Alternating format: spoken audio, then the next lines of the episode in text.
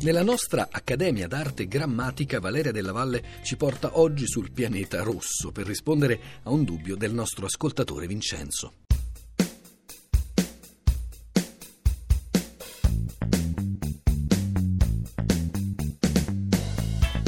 Caro Vincenzo, ci domandi se ci piace la parola ammartaggio e addirittura ci scrivi cosa succederà se un giorno si dovesse arrivare anche su Saturno, Venere e Plutone, che parole eh, sarebbero coniate? Beh, eh, quanto alla questione se questa parola ci piace, beh, ma anche questa volta non posso che rispondere sempre allo stesso modo. Non si tratta di piacere quando ci occupiamo di parole, perché il piacere è sempre un fatto molto soggettivo. Eh, si tratta invece di verificare se la parola è formata correttamente secondo le regole della, eh, di formazione delle parole italiane. Ecco, ammartaggio, la parola che ti sembra orrenda, è in realtà una parola correttissima, usata, creata per indicare l'atterraggio di un veicolo o di una sonda spaziale sulla superficie del pianeta Marte. Tra l'altro la parola è attestata, quindi se ne ha una citazione, se ne ha avuto una citazione la prima volta eh, nel 1900 1976 ed è comparsa in un articolo scritto sulla stampa da un genetista, da uno scienziato di altissimo livello che era Adriano Buzzati Traverso, quindi una delle personalità scientifiche più rilevanti del Novecento. E non a caso la parola è formata, come ti dicevo, correttamente aggiungendo alla parola Marte il prefisso ad e il suffisso agio, quindi esattamente la stessa cosa che è successa per formare